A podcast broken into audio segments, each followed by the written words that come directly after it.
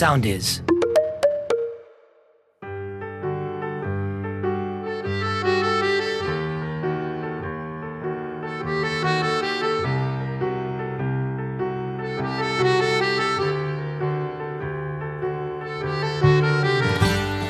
Μια ιδιαίτερη πτυχή των ε, άγριων μελισσών πιστεύω ότι είναι αυτός ο ιδιαίτερος κόσμος του καφενείου. Από το πρώτο πρώτο επεισόδιο θυμάμαι που σκηνοθέτησα την πρώτη σκηνή στο καφενείο. Υπήρχε αυτή η αίσθηση που νομίζω υπάρχει στα χωριά. Εγώ δεν είχα αλήθεια ποτέ στη ζωή μου χωριό που λέμε οπότε δεν είναι κάτι που γνωρίζω σαν βίωμα από παιδί αλλά είναι κάτι που συνάντησα στα ταξίδια μου. Αυτή λοιπόν η αίσθηση του καφενείου ότι είναι τόπος συνάντησης είναι τόπο συνάντηση και ανταλλαγή συναισθημάτων, ε, κουβέντες, γνώμες, μεθύσια, χαρές, γάμοι, βαφτίσια, κηδείες, τα πάντα. Όλα γιορτάζονται σε αυτόν τον τόπο του καφενείου.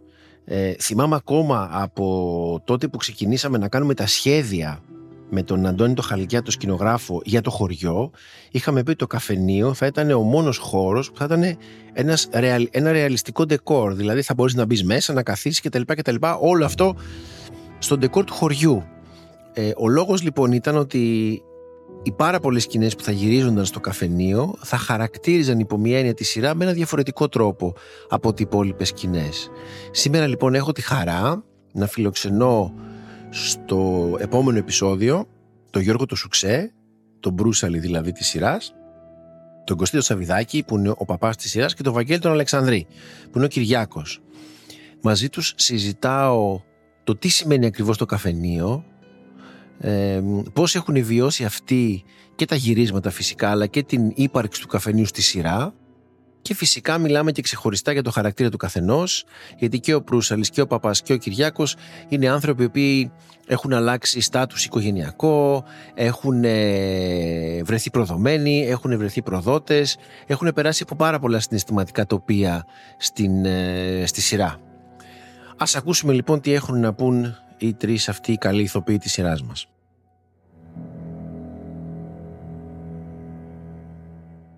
Λοιπόν αγαπημένοι μου συνάδελφοι, έχω σήμερα τη χαρά και την τιμή να έχω τρεις ε, αγαπημένους συναδέλφους. Ε, ποιον από τα πρώτα είναι θέμα παλαιότητας. Ε, θα πρώτο κύριο Σουξέ, ο κύριος Γιώργος Σουξέ, εντάξει. Και τον Κωστή Σαββιδάκη λοιπόν και τον κύριο Βαγγέλη Αλεξανδρή. Και θέλουμε να μιλήσουμε λίγο για το καφενείο Χωρίς να σημαίνει ότι θα πούμε μόνο για το καφενείο, μιας και οι ερωτήσεις οι δικές σας αφορούν και στον καθένα ξεχωριστά. Λοιπόν, αυτό που θέλω να σας ρωτήσω έτσι με σειρά, να μου κάνετε μια μικρή εισαγωγή. Εγώ όταν είχα πρωτοδιαβάσει το σενάριο, ε, μάλλον ψέματα λέω, άσχετα με το σενάριο, γιατί όταν το πρωτοδιάβασα δεν είχα ιδέα. Όταν ποτέ έγινε η σειρά κάπως και, και το σενάριο το έκανα και σειρά, ε, αισθανόμουν από το πρώτο επεισόδιο ότι ξέρεις, το καφενείο λειτουργεί λίγο σαν το χορό στην τραγωδία. Δηλαδή ότι μαζεύονται, που είναι αλήθεια ότι μαζεύονται στα ναι. χωριά και σχολιάζουν τα διάφορα, αυτά που συμβαίνουν. Αυτό λοιπόν που θέλω λίγο να μου πείτε καταρχήν εσείς είναι μετά από πια τρία σχεδόν χρόνια, ε, αυτή την πορεία σας μέσα σε αυτό το χώρο πούμε, του καφενείου ε, και τι είναι αυτό που σας έχει κάνει εντύπωση, τι έχετε αγαπήσει, αν το έχετε αγαπήσει, αν έχετε βαρεθεί να κάθεστε στην μια καρέκλα που σας βάζουμε και κάθεστε, έλα εσύ Κωστή εδώ, εσύ Φακέλη εδώ, έτσι. ε, και να δούμε λίγο αυτό. Τελικά, ποιος είναι ο οργανικός ρόλος του καφενείου στη σειρά. Ε, δικαιούται. Ε, ωραία, ε, εγώ. Λοιπόν, αυτά τα ποιητικά και πολύ καλλιτεχνικά περιχωρών και δεν ξέρω εγώ τι και δηλαδή αυτά που λέτε, δεν τα καταλαβαίνω. Εγώ ξέρω ότι υπάρχει ένα καφενείο όπως υπάρχει σε κάθε χωριό, όπου εκεί οι άνθρωποι σχολιάζουν τα πάντα. Ο καθένας με το δικό του τρόπο και τώρα ερχόμαστε στο χώρο γιατί τώρα γίνεται χώρος. Α, εντάξει, εντάξει. Θα το έπαιρνα πίσω, δεν έχω θέμα. Όχι, εντάξει, εντάξει. Ναι. Τα καλοκαίρια που πηγαίνω στο χωριό μου ή σε άλλα χωριά, γιατί εγώ προτιμώ, δεν πάω στη Μυκόνο, συγγνώμη κιόλας.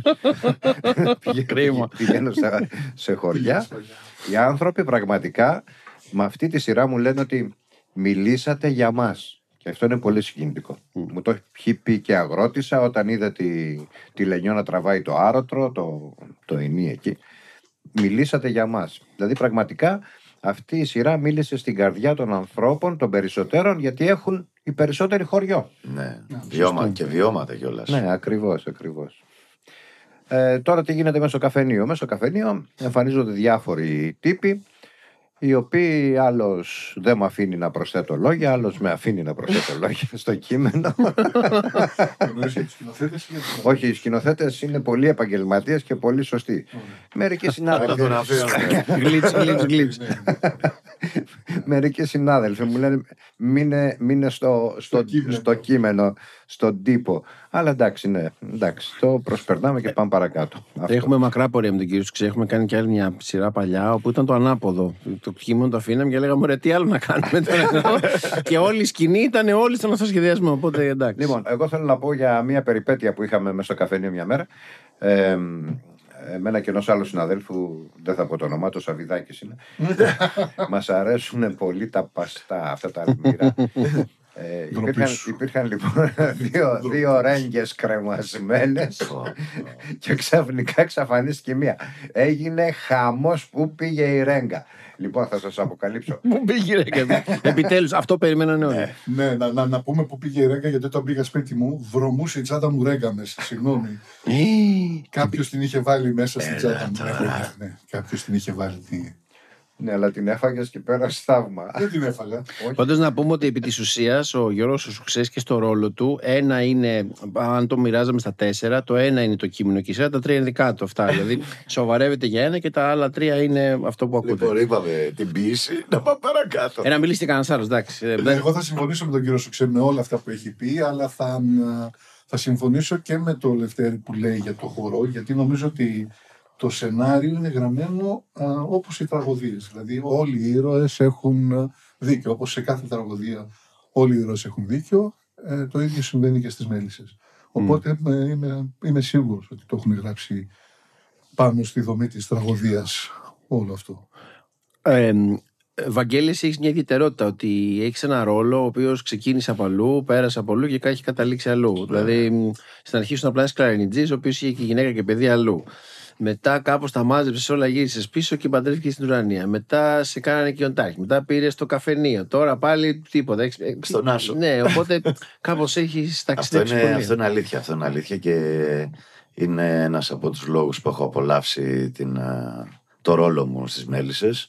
Ξεκίνησα από ένα μποέμ τύπο της εποχής που κάθε λιμάνι και γαϊμός όπως λέει και η καπετάνη. Ε, μετά ναι πράγματι έγινα, αποφάσισα να γίνω οικογενειάρχης, να κάνω παιδί, να κάνω οικογένεια. Ε, Είχες όμως και την Αργονιάρα στο άλλο χωριό. ναι, τη χώρισα αυτή, τελείωσε. Πήρα θέση αμέσως κατευθείαν, δεν το συζητώ αυτό. Είχαμε και ένα ολόκληρο θέμα με τον κύριο Χαρίδο τότε. Α, ναι. Γιατί είχαμε κάνει πρόβα, γιατί κανονικά η Μαρίκα με χαστούκισε όταν. Ε, θυμάσαι αυτό; Το θυμάμαι. Κανονικά με χαστούκισε. Ναι. Και τι έγινε; Δεν το δέχτηκα. Δεν το, το βάλαμε κάτω και οι τρεις και είπα. Εάν έλεγα. Αυτενεργείται, Ο άντρας βέβαια. σου. Συγγνώμη, Σου- συγγνώμη. Έχεις Ε, δίκιο. Είπα από την ουρανία δέχομαι να μου κάνει τα πάντα. Έχεις δίκιο. Από τη στιγμή που ε, η πρώτη ατάκα που λέει με το που βλέπει τη Μαρίκα τι θες εσύ στο σπίτι μου έχει πάρει θέση. Δεν είναι ότι προσπαθεί να τα μπαλώσει προς τη μία και προς την άλλη πλευρά γιατί θέλει και τις δύο. Οπότε. λοιπόν, Και ευτυχώς γλίτωσα ένα χαστούκι. Δεν έχει τελειώσει η σειρά ακόμα. Θα της πω εγώ τώρα της Μερλίνα να σου γράψει χαστούκια. Πα- Πάλι Ναι. τώρα θα δεις. Ωραία. Έχ- Είσαστε τρεις πολύ διαφορετικοί χαρακτήρες. Ε, αλλά καμιά φορά βλέποντας αυτές τις σκηνές, είναι σαν ο καθένας να ξεχνάει λίγο τον εαυτό. Δηλαδή το καφενείο κάπως ενώνει τους ανθρώπους και τους υπόλοιπους βέβαια. Δεν είσαστε μόνοι του καφενείου. Το καφενείο έχει και άλλους φυσικά που δεν χωράνε να έρθουν μαζί μας εδώ γιατί δεν είμαστε και, μπορούμε να είμαστε και άπειροι. Παρ' όλα αυτά, ενώ είσαστε διαφορετικοί κάθε φορά, κάτω από οποιαδήποτε συνθήκη, πάντα είσαστε ενωμένοι σε αυτό το χώρο. Δηλαδή, μπορεί να φύγετε να πάτε. Ο, ο Γιώργος, ας πούμε, μπορεί να πάει στη μάνα του και να έχει κάτι, ο Βαγγέλης γυρίζει στη γυναίκα του. Αλλά όταν είναι μέσα στο καφενείο αυτή κάπω Για μένα και δεν πίνουν έπαιζε άπειρα τίποτα τσίπουρα. Ότι πάω στην εκκλησία, ότι εγώ γυρίζω στην εκκλησία. Είναι κοινό μυστικό ότι στην εκκλησία πρέπει να έχεις βρεθεί τρεις φορές αυτή τη σειρά, έτσι. Αν δεν έχεις κάνει Πολλές- και κάτι κηδείες. πολλές λες. Είσαι ο παπάς χωρίς εκκλησία. Ναι, δηλαδή. και μου το λένε πάρα πολύ συχνά, αλλά ε, η δικαιολογία είναι που το έχω συζητήσει και με τη Μελίνα και με τον Πέτρο και μαζί σου, είναι ότι ε, ο, ο αμαρτωλός στη- στο καφενείο θα πάει. Άρα εκεί πρέπει να τον βρω. Τώρα το τι κάνω εγώ μετά στην εκκλησία με τον αμαρτωλό; Έλατε. Είναι άλλο θέμα. Δηλαδή, εγώ θα πάω να το μαζέψω και να το φέρω στην εκκλησία. Εγώ έχω Αυτά δει- δεν τα δείχνουμε. Έχω δει ότι σε κυνηγάνε σε κάτι αγρούς. Και κάθεστε εκεί στους αγρούς και του και τους Με τις εξομολογείς. μαργαρίτες, λες. Ναι, όντως. Ένα παγκάκι στη μέση του πουθενά που βάζουμε και κάθεσαι εκεί και στα λένε. Εντάξει. Υπάρχει λοιπόν αυτό και όπως είπε ο Γιώργος και στην αρχή, στα χωριά κάπως έτσι λογικά λειτουργούσε. Αλλά κάπως Και εγώ- σαν να αφήνεις τους αμαρτύρους εκτός, σαν Είναι ένα θέμα αυτό. Αυτό που έλεγα, συγγνώμη, πριν, που, που έλεγα και για βιώματα, γιατί όλοι οι περισσότεροι τέλος πάντων έχουν χωριό. Και μιλάω για βιώματα, γιατί και αυτοί που έχουν το χωριό, τι φύ- φύγαν 10, 12, 15 χρονών. Δηλαδή, οι άνθρωποι που είναι 55 τώρα, ας πούμε 60, είναι άνθρωποι που έχουν βίωμα από το χωριό. Δεν είναι απλά ότι είναι από ένα χωριό. Και να μην έχει ζήσει, υπάρχει στο DNA μας. Υπάρχει αυτό που λέμε ο Ασβέστης, ο Βασιλικός. Γιατί το βλέπουμε και από τα νέα παιδιά. Ότι βλέπουν τη σειρά νέα παιδιά που δεν έχουν ζήσει στο χωριό. Έχουν ακούσει όμως τη γιαγιά. Υπάρχει στο DNA όλο αυτό. Ποιητικό και αυτό. Ασβέστη, Βεβαίως. ο Βασιλικός, η Φάβα. δεν μίλησε για φάβρα. Νομίζω ότι αυτός ο μικρό κόσμος είναι κάπως. Εντάξει, το συνδέει πάρα πολύ και ο ρόλος της Θεοφανία, που κάπως είναι. Δηλαδή, είναι, είναι λίγο τρομερό ότι ενώ κυρίως είναι άντρες μέσα στο μα και καφενείο, είναι κάπως πολύ αυτή ωραίο. κάνει κουμάντο. Δηλαδή, ξέρεις, και το θυμάμαι από την αρχή. Από casting, δηλαδή το έξερα από γραφή αυτό. Ότι ενώ θα είναι ένας χώρος που θα συχνάζουν άντρες, παρόλα αυτά μια γυναίκα κάνει κουμάντο. δεν, τι είναι ωραίο. όμως, δεν είναι όμως χώρος που συχνάζουν μόνο άντρες. Νομίζω και είναι και το μοναδικό καφενείο που φιλοξενεί τόσε γυναίκες. Στη γη. Για εκείνη την εποχή. Βέβαια. ναι, είναι πολύ προχωρημένο το διαφάνει και πολύ. Αναρχοκουκούνια. κρατούμενο δηλαδή. Εκεί πια είναι. ναι. Έχουν περάσει όλες οι γυναίκες. Αυτό είναι αλήθεια. Και υπάρχουν και μέρες που υπάρχουν σκηνές που είναι μόνο γυναίκες μέσα. Δεν υπάρχουν. άντρες. Ναι. Και όχι. Ε, πάντα κάποιος Όχι, από εσάς όχι, είναι. όχι, όχι, όχι. Πάντως είναι και ένα ιδιαίτερο γύρισμα συνήθως για μας, γιατί συνήθως στο, στο καφενείο μαζεύονται όλοι και είναι πάντα ένα πολύ. Ας- Νομίζω ότι είναι κόλαση. για Χαβαλέ. σας. Για μας δεν το Είναι συζητάμε. κόλαση για σας. Καλά, ε, Αυτό που φρίκι, ακούτε φρίκι. δηλαδή και στα ακουστικά και αυτό που, που περνάτε μέχρι να οργανωθεί η σκηνή, γιατί είμαστε όλοι πια στον ένα χτύπατο πάνω στον άλλο. Εντάξει, μωρέ, κάνουν ένα σφιχτό εικοσαπλό εκεί και Δεν τελειώνει. σταματάτε. Δεν να το- μιλάτε, δηλαδή δεν το σταματάει φασαρί. κανείς να μιλάει. Ειδικά αν Εσείς. βάλεις τα δύο ξαδέρφια. ο Εσύ Γιώργος- γιατί βγάζεις τον εαυτό σου απ' Εσύ, έξω, Εγώ δεν δηλαδή; μιλάω. Εγώ συμφωνώ σε πολλά. Τι πράγματα. δεν μιλάς, Δεν τι- μιλάω. Δηλαδή, δεν- Και ο διπλανός σου από εκεί. Ούτε ο Γιώργος μιλάει. Για πες μου. Ούτε ο Γιώργος μιλάει. Τι δεν- Υπάρχουν πολλές σκηνέ που εμείς απλά ακούμε. Ναι, Ε; ναι, και λέμε μα δεν Και πρέπει. τρώμε ό,τι, ό,τι υπάρχει. Α, αυτό ήθελα να πω. Αυτό Σαν τους ήθελα να πω. παππούδες του Μαπετσό είναι αυτοί οι δύο. Οι ας πω ελιέ, εγώ. οι ντομάτες και τα τυράκια εξαφανίζονται στην πρώτη λήψη, δεύτερη. Έτσι το πολύ. Όχι στην Ναι, πρόβα. αλλά έχουμε πολύ. Ποια δεύτερη. δεν- Και φωνάζεις ο Σουλακέλη, ρε παιδιά, να έχουμε στη λήψη. Πάτε στη λήψη. Και ειδικά όταν είμαστε σε διατροφή μαζί με τον Γιώργο, παίρνουμε σε χαρτοπετσέτα για να τα φάνε την ώρα που πρέπει να τα φάνε. Χθες αυτό. Χθες σου τα πήρα όλα τα τυράκια, δεν είναι τυράκια. Ναι, τυράκια. Και τα σαλάμια.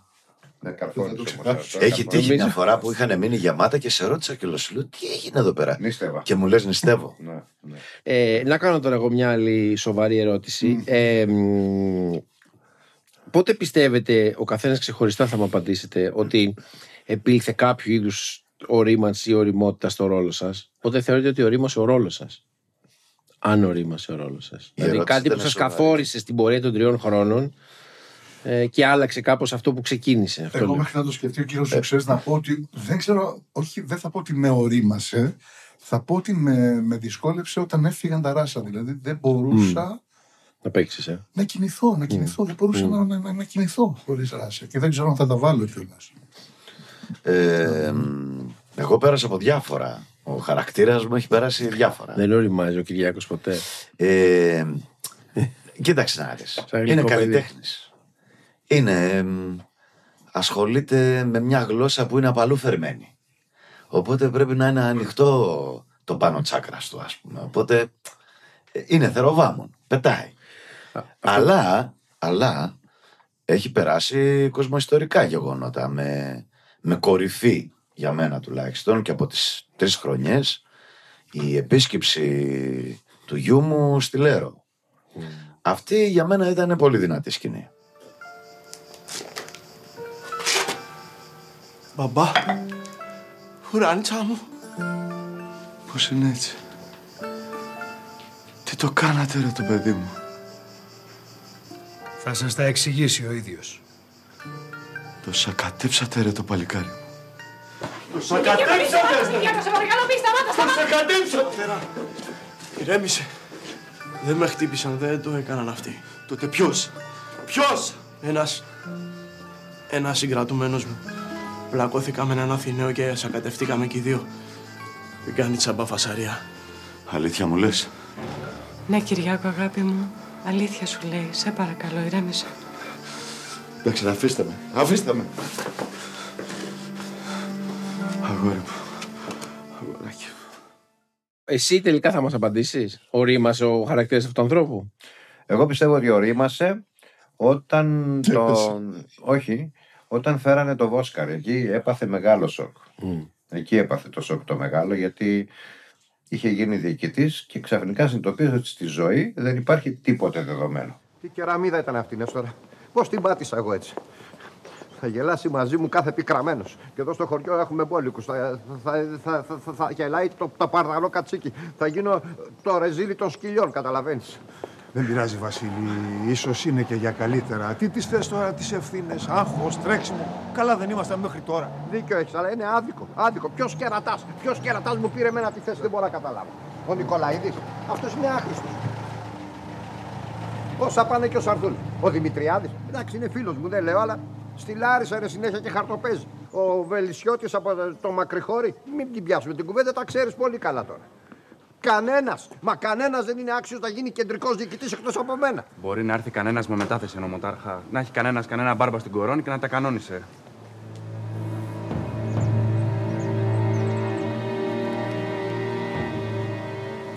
Μάθατε για τον ερχομό μου και ήρθατε να με υποδεχτείτε;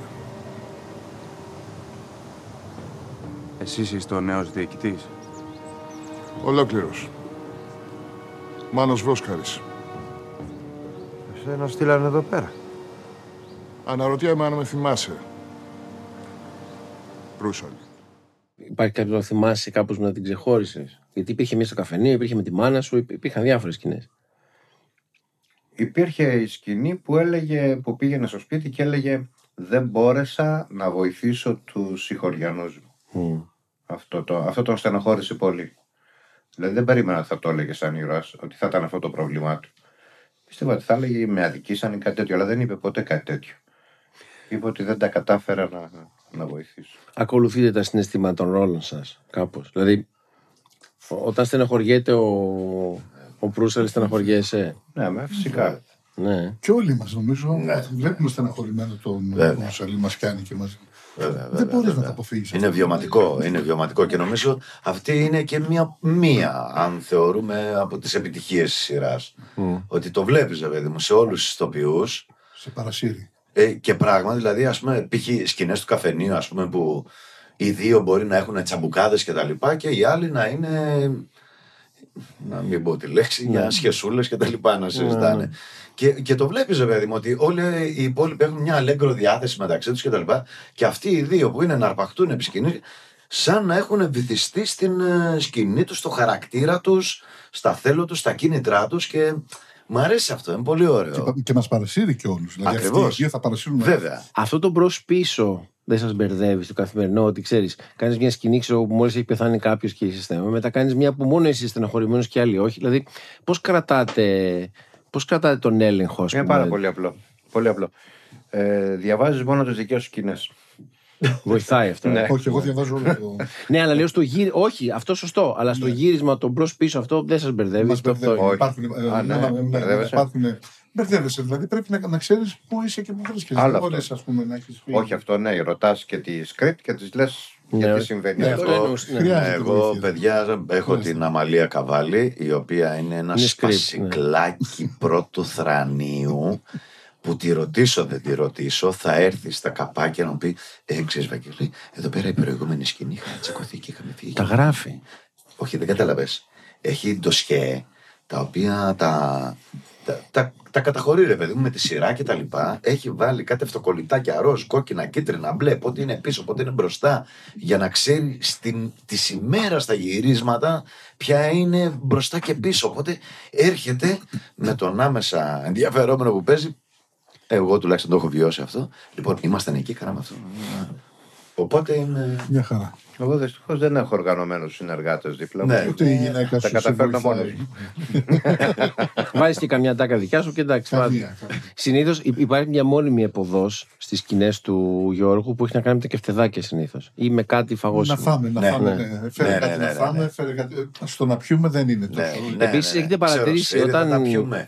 Έχει τέτοιες Ή και ατάκες. στο αστυνομικό τμήμα που του φέρνουν σπανακόπιτα. Α, Έχετε ωραία. προσέξει όταν ο σκηνοθέτης λέει κάτω, ο Γιώργος δεν σταματάει να τρώει. Ναι. Δεν είναι τελείωσε η σκηνή μου. Ε, ναι. Συνεχίζει και στην επόμενη. Μην τα τελειώσει πάνω ακόμα. Γιατί να σταματήσει. Να φάμε ένα ταψάκι μέχρι να γυρίσουμε τη σκηνή. Αυτά, αυτές είναι όμω ωραίε σκηνέ. Εμένα τουλάχιστον μου αρέσουν. Ναι, και γιατί, εμένα μου αρέσουν. γιατί έχουν εκπλήξει. Δηλαδή, ανοίγει το σιρτάρι γιατί να βγάλει ένα στυλό, βγάλει ένα κομμάτι. Ναι, ναι. Βέβαια έχουμε το σουλακέλι που μα κυνηγάει. Αυτό είναι ο φροντιστή τη σειρά, να Ναι, πούμε. στο συνεργείο. Ναι, ο άνθρωπο έχει αγανακτήσει. Δηλαδή ότι βγάζει τα. Εξαφανίζονται. Θα ήθελα να σχολιάσουμε λίγο το γεγονός ε, ε, του τρίτου κύκλου που είναι η έλευση της δικτατορίας το οποίο εντάξει το συνηθίσαμε πια αλλά όταν ξεκινήσαμε δεν το είχαμε συνηθίσει. Τώρα πια εντάξει το ζήσαμε και το βιώσαμε στο πετσί μας.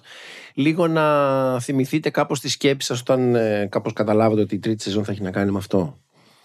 Εγώ να πω την αλήθεια, μπερδεύτηκα στην αρχή και στα πρώτα επεισόδια και διαβάζοντάς το και βλέποντάς το. Μπερδεύτηκα γιατί ήταν πάρα πολλοί καινούργιοι ρόλοι που μπήκαν μέσα και μέχρι να καταλάβει και να να οργανωθεί το μυαλό ποιοι είναι και τι κάνουν και όλα αυτά. Και φαντάζομαι ότι και ο κόσμος μπερδεύτηκε εκεί στο, στο- στην πολυκοσμία τους νέους ρόλους. Αλλά μετά κύλησε μια χαρά. Δεν, Πάντως με Γιώργο δεν είχε το ίδιο θέμα εσύ εντάξει το κατάλαβες όλους γρήγορα δεν, δεν, δεν το διαβάζει. Είσαι όλο, έξυπνο, διαβάζει μόνο Αφού το διαβάζει μόνο τα δικά του. Σίγουρα το κατάλαβα. δεν ήρθε κανένας για το συζήτηση Ήταν μόνος του. Παιδιά, ντροπή. ντροπή. Ε, τι με νοιάζει τώρα τι κάνει ο Ντούκας στη Λάρισα. Δηλαδή, πραγματικά. Ναι, δηλαδή χέστηκε βαπέ. με επηρεάζει σου λέει σωστά Εγώ Ε, πάντως θυμάμαι, θέλω να το πω αυτό, δηλαδή ε, έχουμε πάει με την οικογένεια, διακοπές, κουφονίσια και τα λοιπά. ε, Περιμένουμε Την να- κανονική οικογένεια. Την ε, κανονική όχι. οικογένεια, Ναι, ναι, την- την ναι, κανονική ναι, μου ναι. οικογένεια και άντε να γυρίσουμε γιατί έχουμε γύρισμα και τα λοιπά. Γυρνάω, ε, πρώτη μέρα γύρισμα, στην αγκαλιά με την ουρανία, κλάματα γιατί διαβάζουμε το, το γράμμα του γιου. Δηλαδή, έπρεπε να μπω σε μια εβδομάδα σε μια ψυχοσύνθεση. Καλή δουλειά, Ουρανία. Επίσης, επίσης.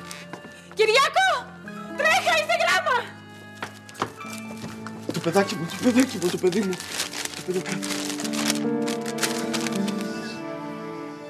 Ο καιρός εδώ είναι ωραίος και οι ζέστες καλά κρατούν ακόμα. Απλώνουμε και την αρίδα μας και κάνουμε ηλιοθεραπεία. Μαυροτσούκαλο έχω γίνει.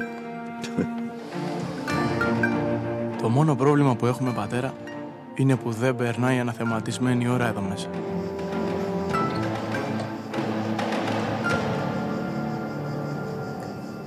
Προσπάθησα να σκαρώσω μερικά στιχάκια, αλλά δεν είχα έμπνευση. Τα ξέρεις τι να στα γράφω. Τι είναι η έμπνευση για να έρθει όποτε θέλεις εσύ. Άρε πατέρα, μέχρι και το κλαρίνο σου μου έλειψε, το φαντάζεσαι.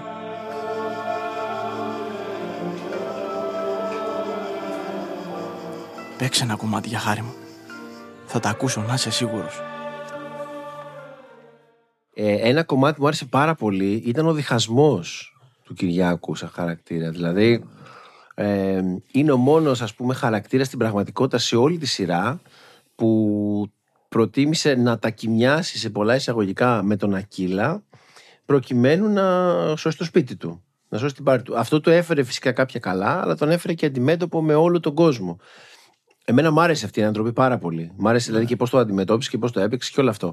Ε, μ, και ήθελα να σε ρωτήσω τι, τι σκέψεις έκανες όταν είδες σιγά σιγά. Γιατί έγινε και σιγά σιγά. Έγινε Ναι, λίγο, ναι, ναι, ναι, ξέρεις, ναι, ναι, λίγο ναι, ποπ, ποπ, ποπ. υποχθόνια. Ναι, πολύ ωραίο. Ναι, ναι, ναι, ναι, πράγματι. Και εμένα μου άρεσε πάρα πολύ αυτό.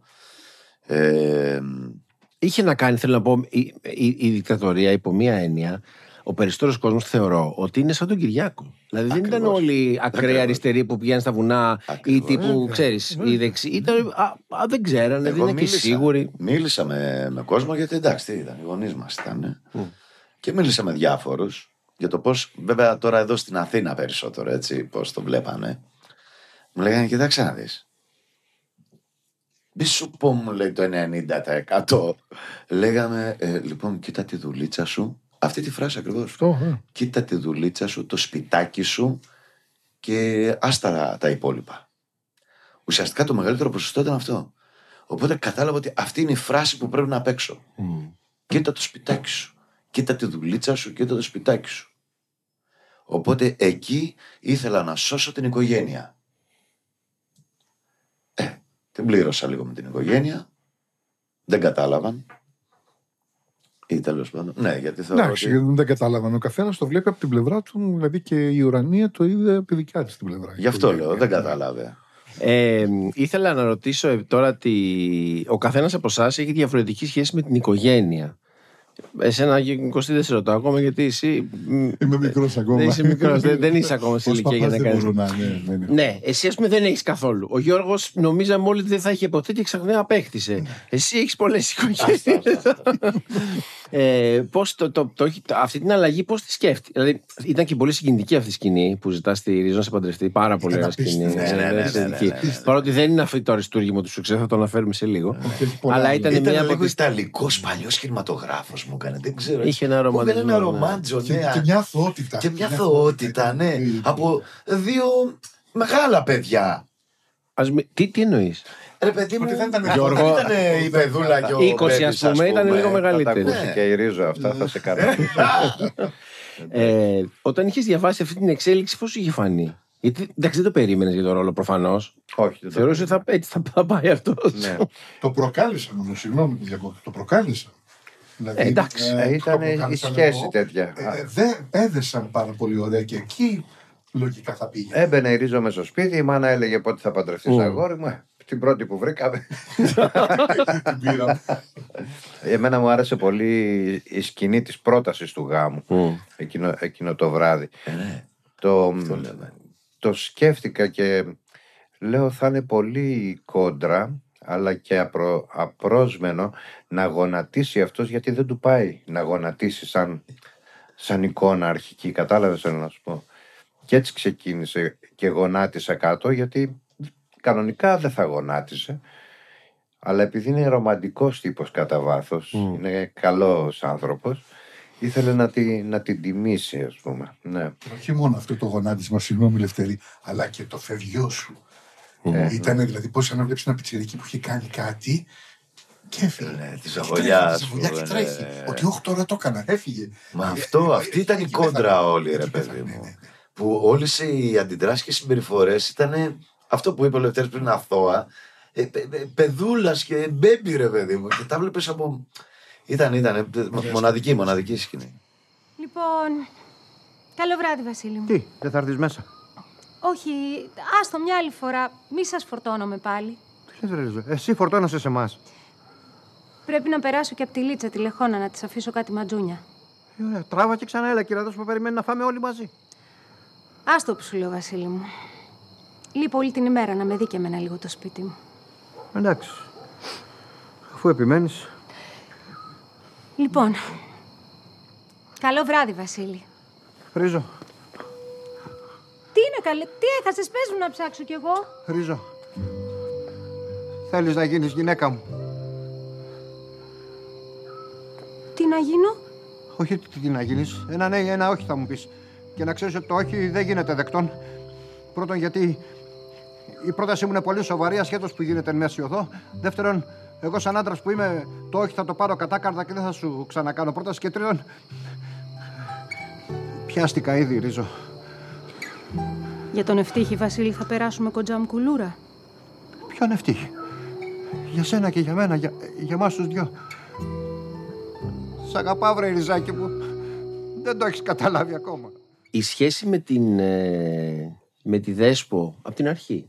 Δηλαδή το γεγονός ότι κλήθηκες να ενσαρκώσεις ένα χαρακτήρα ο οποίος στην πραγματικότητα κάνει τη δουλειά που κάνει, δεν είναι δηλαδή αρχηγός, είναι από κάτω από τον αρχηγό, από τον χι αρχηγό, εν πάση περιπτώσει.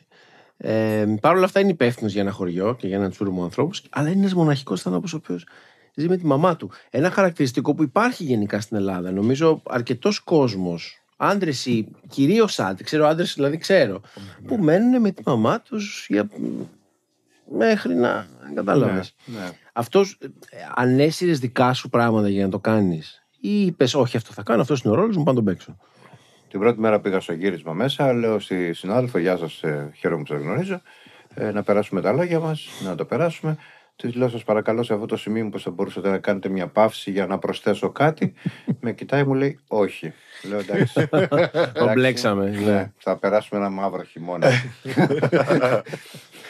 Αμέσως μετά γίνεται το γύρισμα, την κάνει την παύση, το λέω εγώ και από εκείνη τη στιγμή και μετά Λέω, αυτή εδώ θα είναι η μάνα μου, εγώ θα είμαι ο γιώκας της, θα τρώω, θα πίνω, θα την προσέχω, αλλά είμαι και αρχηγός του χωριού.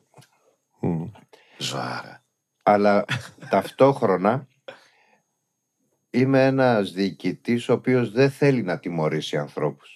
Θέλει να τους νουθετήσει, να του πει «Ρε εσύ, έλα κοίτα να δεις, μην το κάνεις αυτό, δεν είναι πολύ καλό, ξέρεις, μην το ξανακάνεις.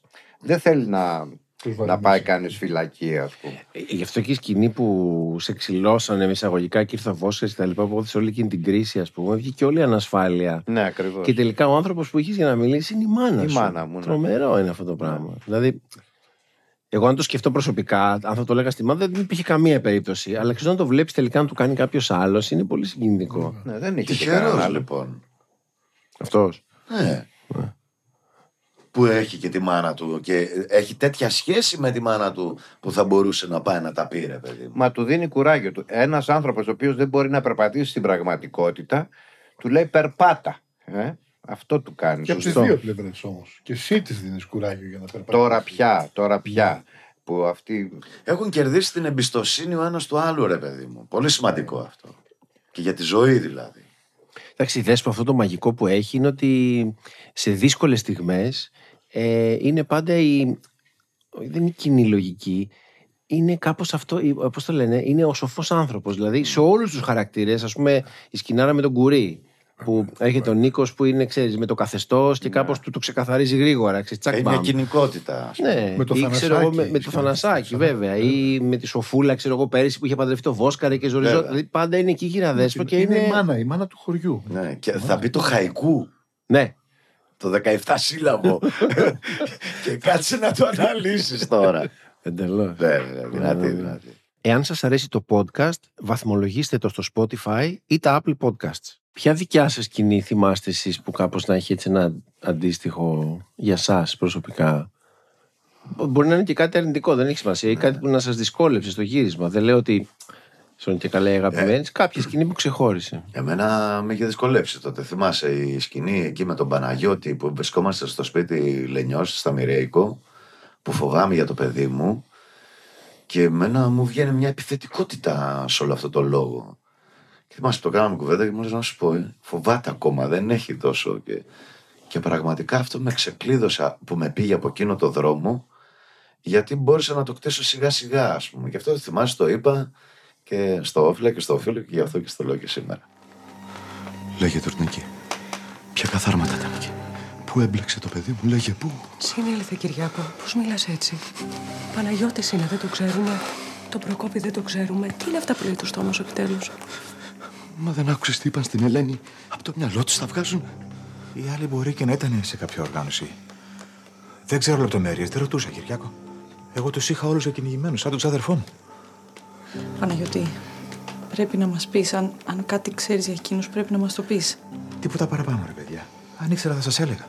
Το, το μόνο που ξέρω είναι ότι τώρα τελευταία ήρθε ένας ακόμα, ένας ε, Δημήτρης Ορφανίδης, που έμαθα πως ήταν στρατιωτικός. Στρατιωτικός. Και τι έκανε εκεί πάνω στρατιωτικός; Δεν είναι όλοι με το καθεστώς, Κυριάκο. Κάποιοι έχουν και συνείδηση. Ωραία, τη συνείδηση μου τσαμπουνάς τώρα. Καταλαβαίνετε τι θα πάθουνε. Θα τους πετάξουν σε τίποτα μπουντρούμια και ανάθεμα και αν τους ξαναδούμε, Πανάγια. Μα οι δικοί μας είναι αθώοι και θα το καταλάβουνε. Ποιοι θα το καταλάβουνε, βρε ουρανία, ποιοι; Τα γουρούνια έχουν μπλέξει ουρανία και κανείς δεν μπορεί να τους γλιτώσει. Και εμένα α, όχι με δυσκόλευσε, αλλά με, μ, μου κάτσε ως κόμπο στο λαιμό όταν έβγαλα τα ράσα στο καφενείο. Εκεί που κατέθεσα τα ράσα και έμεινα με τα πολιτικά και ήταν πολύ... Σοκαριστικό, ε. Ήτανε, ήτανε, γιατί λες αυτός ο άνθρωπος είναι μια ζωή με αυτά τα ράσα. Και ξαφνικά μπήκες, ας πούμε, έτσι με το κοστούμάκι τώρα στο κοστούμι να πας για γύρισμα. Σου λέω σαν κοστί τώρα δηλαδή. Ναι, με έχει, με έχει, με έχει ζωρίσει αυτό. Ε, βέβαια. με έχει ζωρίσει αυτό. Τρία χρόνια τώρα με ράσα. Ναι, ναι. Και έχω μάθει και τα, τα πηγαίνω φέρνω, οπότε Ναι. είναι λίγο ζόρι τώρα. Να... Ναι, είναι πολύ χύπης εκεί στο διαφάνει.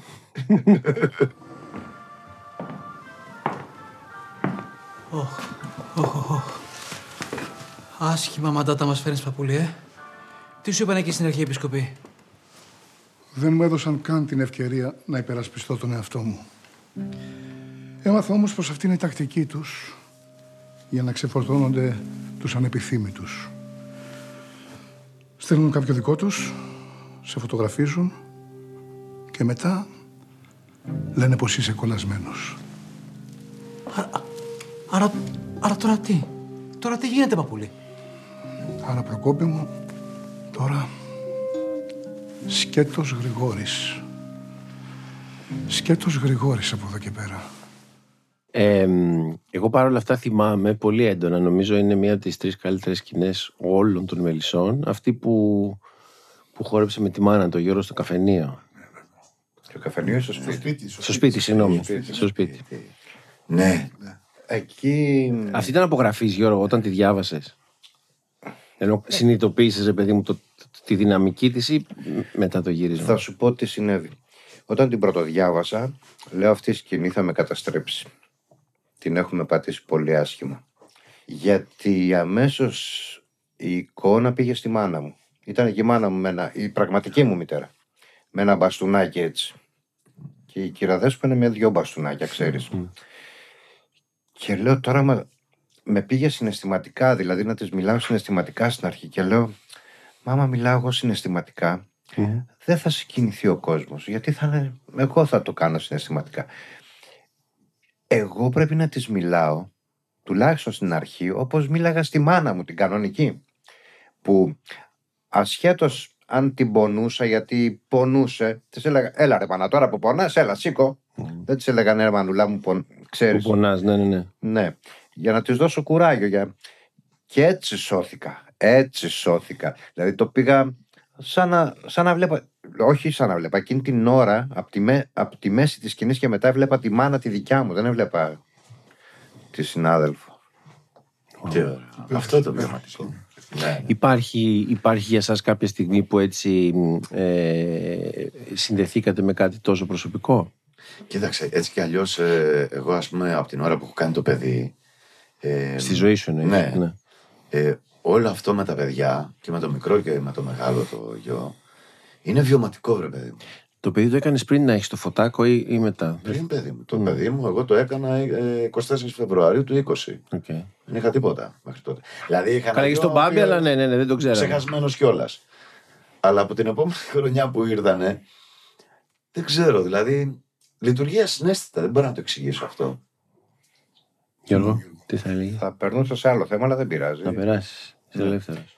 Ε, αυτό που με εξέπληξε εμένα πολύ θετικά και βέβαια εντάξει επειδή είμαι πάλι χαρακτήρας το έχω γυρίσει αρνητικά και του κάνουμε μεγάλη πλάκα είναι ο Ηλιόπουλος στους δραματικούς ρόλους Έτσι. στη Λέρο. Έτσι. Δηλαδή έπαθα πλάκα, ήταν Συμφωνούμε πολλές απόλυτα. φορές συγκλονιστικός αφού τώρα πια του λέμε εσύ που του δραματικού Δραματικός. τι ασχολείσαι με την κομμωδία δεν ξέρεις τίποτα να πες. Καταπληκτικός, καταπληκτικός πράγματι. Όλοι, Πράγματι. όλοι οι ρόλοι, παιδιά, όλοι οι ρόλοι, όλοι οι χαρακτήρες είναι. Να πούμε και ένα, και ένα μπράβο και στους ανθρώπους που έχουν επιλέξει πέρα από του Λευτέρη. Αλλά νομίζω και η Μιράντα που έχει κάνει την, ε, όλη αυτή τη, τη λάντζα, γιατί λάντζα είναι και είναι λάντζα καλή.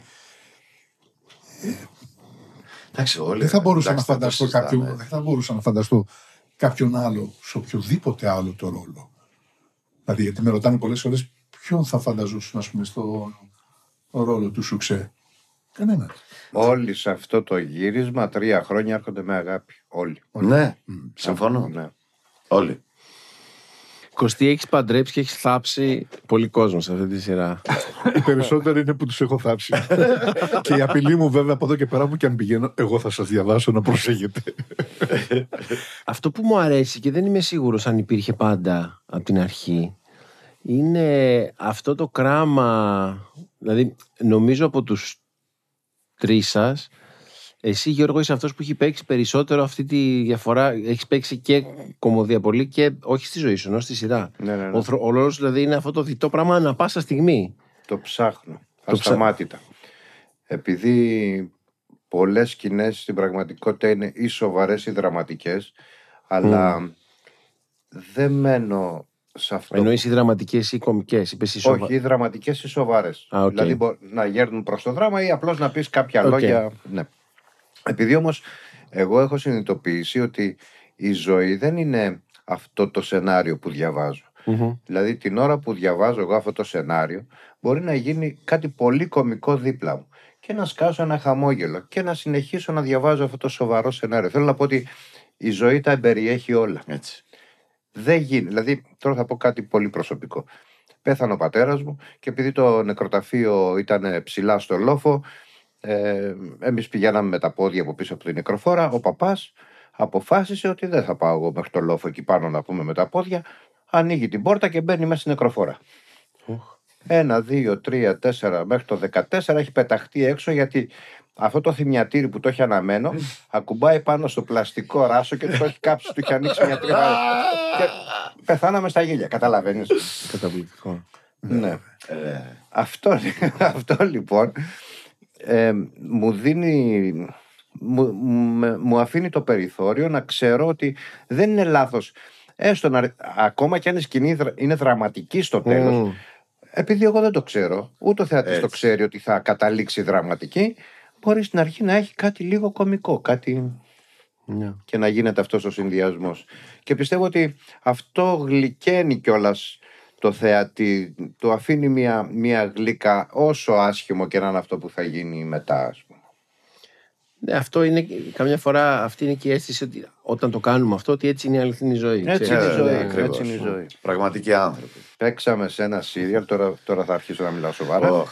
Σε ένα σύριαλ που εγώ δεν θα ξαναπρολάβω τέτοια επιτυχία. Όχι, και δεν μιλάω για επιτυχία. Α, το Ναι, το πρώτο είδε σύριαλ πο- της ναι, χρονιάς. ναι, ναι. Κανένας μας. Μιλάω για μια ανατροπή πολλών ετών, κάτι το οποίο θα αφήσει το στίγμα του για πάντα.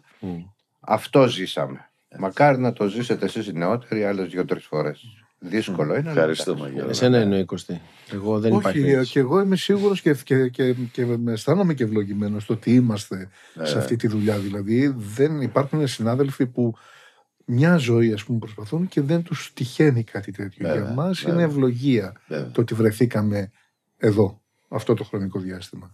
Λοιπόν, σταματάω για τη βλογά τα γένια σας συνέχεια και θα μας την Όχι, πούνε. δεν, εντάξει. Όχι, δεν δεν είναι. είναι. Τώρα, Θέλω να- λογικό, Λευτέρη, να σου πω είναι, κάτι. είναι η αλήθεια και είναι, και είναι, Είναι και- Θα φανεί, πραγματικότητα. θα φανεί από του χρόνου. Θα φανεί εδώ, κοντά στου ψαλμού. Είναι πραγματικότητας Ας, διότι το θα ξανακάνω serial- και άλλο podcast του χρόνου. Παιδιά, θυμάστε που κάναμε Ναι, τι ναι.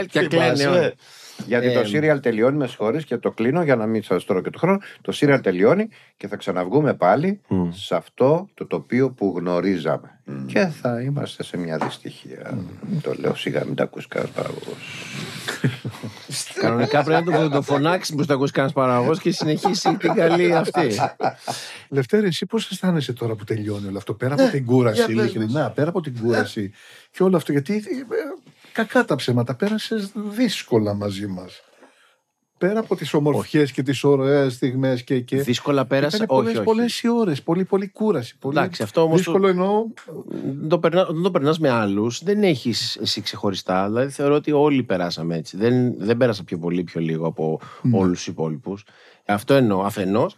Αφετέρου, δεν έχω ακόμα επιτρέψει τον εαυτό μου να μπω στο συναισθηματισμό αυτό. Αφενό, γιατί έχουμε μπροστά μας το φινάλε, το οποίο θα είναι ένα δύσκολο φινάλε, όπως και να έχει και θα πρέπει να συμβεί. Δεν ξέρω, νομίζω θα, θα ζήσω αυτό. Θα ζήσω το κενό. Με, δεν, δεν, Ναι, ναι, θα- ναι, δεν- Δεν επιτρέψεις τον εαυτό σου. Νομίζω ότι αυτή ήταν. Ακόμα όχι, παρότι τρώω κάτι μικρές φρίκες. Ε, εννοείται ότι πολλές φορές λέω που Χριστέ μου, εντάξει, ξέρεις, αφ- είναι πολύ μεγάλη κούραση. Θα, τα- θα σου πω τι, τι σκέφτομαι τώρα τελευταία. Νομίζω ότι η σειρά θα λείψει πάρα πολύ στους ε, στους θεατές. Πολύ. Πάρα πολύ. Και δεν το εννοώ με την έννοια θα τους λείψει. Εντάξει, οκ, θα τους λείψει. Όχι, νομίζω υπάρχει ένα κομματάκι που θα λείψει και σε εμάς και επί της ουσίας θα λείψει γενικά. Και αυτό έχει να κάνει με μ, αυτή την καλοσύνη και αυτή την ευαισθησία και δεν ξέρω τι άλλες λέξεις να δω, ωραίες, που, που φέραν οι μέλισσες. Πέρα από την τηλεόραση, δεν το, δεν το λέω στην τηλεόραση. Νομίζω Ναι, οι ναι, μέλισσες ναι, το ναι. φέρανε γενικά. Σε μια κοινωνία, ας πούμε, που είμαστε 10 εκατομμύρια κόσμος, φέρανε αυτό το πράγμα και αυτό θα λείψει. Μια Γιατί- γλύκα. Ήτανε- Είχαν είναι ένα μια μέτρο, γλύκα, ρε είναι παιδί μου, κάτι, ανθρώπινο. κάτι, ναι, ναι, ναι. κάτι. Και από άποψη ηθοποιών και από άποψη σκηνοθεσίας και το κείμενο. Δηλαδή όλα μαζί βγάζαν έτσι μια, μια τρυφερότητα που την είχε πολύ ανάγκη ο κόσμος τα Πολύ. δύο χρόνια του κορονοϊού, ειδικά. Έχω, συγγνώμη που διακόπτω, έχω συμμετάσχει σε 52-55 Εσύ σύριαλ. πολλές, ναι. ναι. Σε αυτή, παιδιά, τη σειρά έχω ακούσει εκατοντάδες φορές την έκφραση Σας ευχαριστούμε πολύ. Και εγώ. Ναι, το- ναι, έχεις δίκιο, ναι, ναι, ναι. ναι. Και δεν είναι καμιά φορά και σε ακούγεται, γιατί το έχω κάνει και σε άλλα επεισόδια και νομίζεις, ξέρεις ότι βλογάμε τα γένια μας, αλλά όταν το έχεις ακούσει, είναι αλήθεια. Ναι, ναι, είναι, ναι, ναι. δηλαδή, Είναι αλήθεια. Έχω ήδη κάνει κάποιες ερωτήσεις του κοινού, αυτοί που τις έκαναν θα το κατάλαβαν. Παρ' όλα αυτά, Μια εύκολη ερώτηση, Βαγγέλη. Έπαιζες κλαρίνο και πριν τι αγρισμέλε. Μπορείς να πεις την αλήθεια για το κλαρίνο, Βαγγέλη. τώρα. Συγγνώμη, έχουμε τραβήξει ένα βιντεάκι πάρα πολύ ωραίο. οι τρει- Εγώ, εσύ και ο, και ο Παναγιώτη. Τότε που κάναμε το, στο, πρώτο, στο πρώτο επεισόδιο που κάνεις ότι παίζεις και είμαστε εμείς από πίσω και σου παίζουμε. Όχι, ε, κοίταξε να δεις, ε, για να είμαι απόλυτα ειλικρινής. Ποτέ δεν έπαιξες. Καταρχάς, ναι, δεν έπεσα κλαρίνο ποτέ. Ε, δεν ξέρω γιατί με διάλεξε τελικά. Ήρθαν κάποιοι που παίζαν κλαρίνο, ρε φίλε, τέλειο, αλλά δεν τα λέγανε τόσο ωραία. Οπότε τι να κάνω κι ναι, εγώ. ναι, ναι.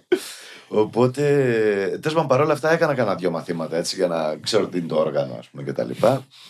Και στο πρώτο επεισόδιο που κάνω την είσοδο, που είχαμε τον Μιχαλόπουλο τότε, μου λέει, εσύ μου λέει, ξέρεις να παίζεις τίποτα; Ε, το λέω, έλα μωρέ, είσαι ένας από το φυσάω. Και φυσούσα λίγο το, πώς το λένε, το, το φεγγάρι κάνει βόλτα. Όχι ρε, άκουμε τι σου λέω.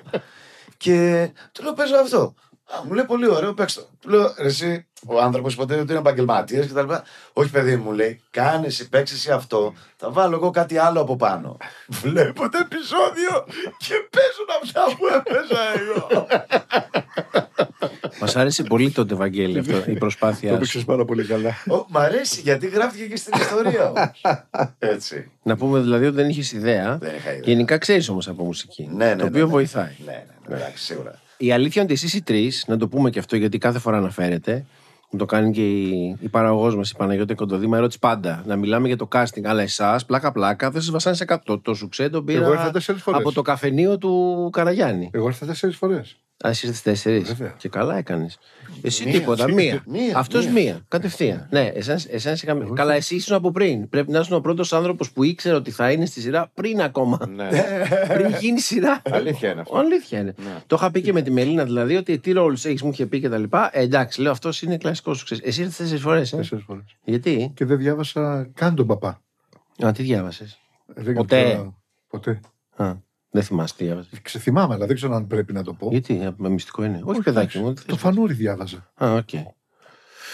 Το φανούρι Το διάβασε. φανούρι, ναι. Δηλαδή, σε όσες σκηνές ήρθα, το φανούρι διάβαζα. Οκ. Κάτι δεν μπορεί να συμβεί αυτό, δεν είναι τίποτα. σιγά. Καλή- Όχι, όχι, καλύτερος εγώ- ο Κωνσταντίν είναι καλύτερος, λέει ο παπάς. Ναι, ναι, ε, βέβαια. Το πέτυχε. Ε, Φανούρι, φανούρι. Όχι, εμένα με ρώτησε Πάμε. Κάσο και ενώ με ψάρωνε ο Χαρίτος εντάξει. Το- Πρέπει να σε είχα πετύχει μια φορά στην BLD νομίζω. Κάπου, Έχουμε κάπου, δουλέψει με έχουμε δουλέψει. κάπου, κάπου, κάπου είχαμε βρεθεί στην BLD, ήμασταν Ναι, που στην δουλέψαμε. Ναι, σα είδα. Ή κάπου του. Ναι, κάπου, όχι στο Σέιδα, στο Σέιδα ήμουν με το φαφούτι. Τέλος πάντων, σε κάποιο ή αληθινή έρωτα. Αληθινή Τέλος πάντων. έρωτες, ναι. Και οπότε, ενώ οι άλλοι ήταν πιο χαμογελαστοί, ξέρω εγώ, στο εκεί το, η ομάδα του cast, ο Λευτέρης, ε, και για πες μου, Βαγγέλη, τώρα που ήσουν, ε, που ήσουν την προηγούμενη χρονιά, ε, τι έκανες την ώρα. Οι άλλοι, χα, χα, χα, χα, χα, ο Τζίμις να λέει Μελίνα, ξέρω, γιατί είχα, είχα κάνει κάποια επεισόδια σε, σε ένα προηγούμενο τη σίριαλ και τέτοια, ο άλλος, α, α, α, να γελάγανε.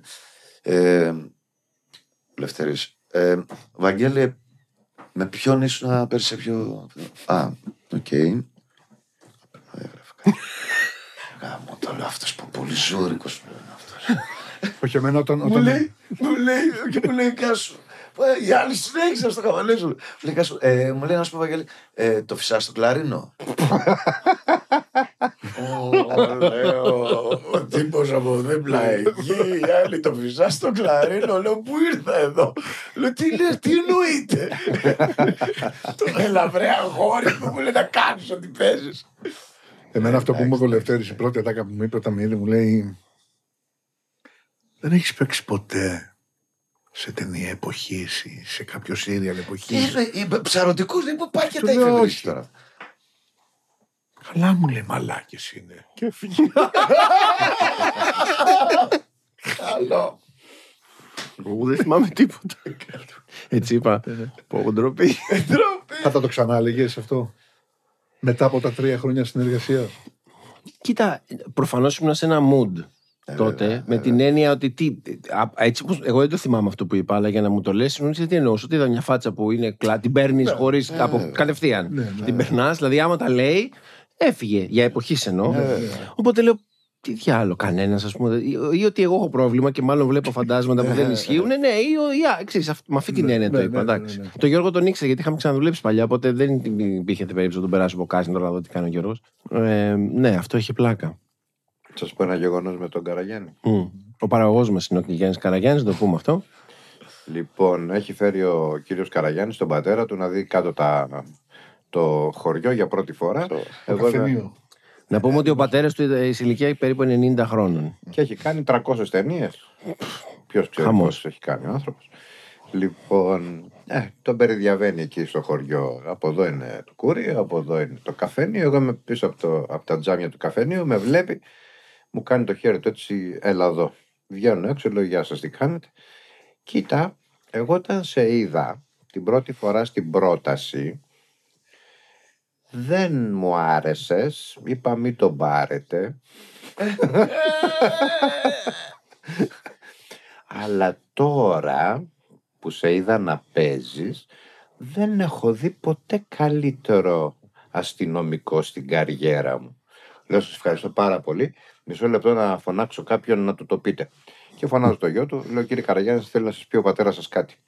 Και έρχεται κοντά μου και του λέει ο πατέρας του, μου είπε να του μειώσουμε το μισθό.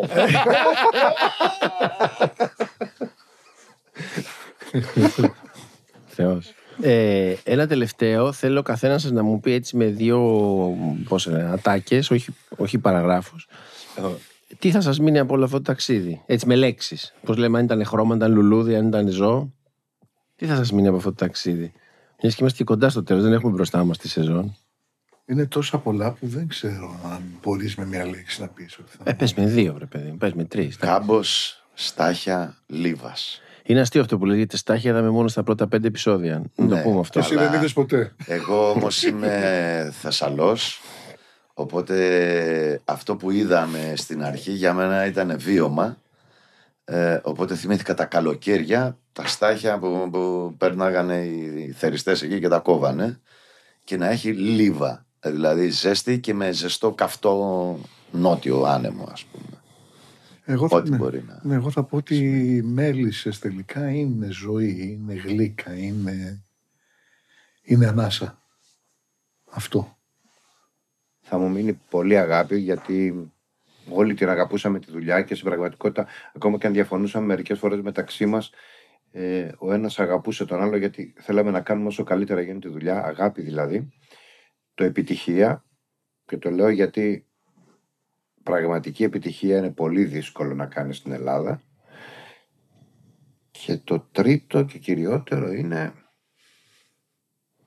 τώρα που θα τελειώσει Ποιος ξέρει τι θα μας τύχει μπροστά. Αυτό. Πε- Γεμάτοι είμαστε νομίζω. Όχι, ναι, με, με είμαστε- όλο αυτό είμαστε γεμάτοι. Έχουμε... Πρέπει να είμαστε πολύ ευγνώμονες. Είμαστε, έχουμε καλομάθει, έχουμε κακομάθει. Όχι, όχι, όχι. Ε, δεν ξέρω τώρα τι. Όχι. Όχι, έχουμε δουλέψει όλοι πάρα Απλώς πολύ σκληρά νομίζω. Λέμε για να- τα πράγματα όπως είναι. Δεν έχει να κάνει να το έχουμε δουλέψει σκληρά. Όχι, έχει να κάνει. Είναι με τι θα έχουμε να δουλέψουμε πάλι σκληρά. Έχει να, κάνει, λέει ο Βαγγέ- Γιώργος. έχει να κάνει, Βαγγέλη μου, γιατί νομίζω ότι όλοι, όλοι βάλαμε το χεράκι μας για να, Εννοείται. Για να βγει αυτή η ομορφιά. Εννοείται. Και το βάλαμε και πολύ περισσότερο από όσο θα το βάζαμε σε μια άλλη δουλειά, αν βλέπαμε ότι δεν υπάρχει από κάτω όλο αυτό. Και σε αυτή την πάση, κύριε, να σας ευχαριστήσω που ήσασταν μαζί μας. Εμείς ευχαριστούμε.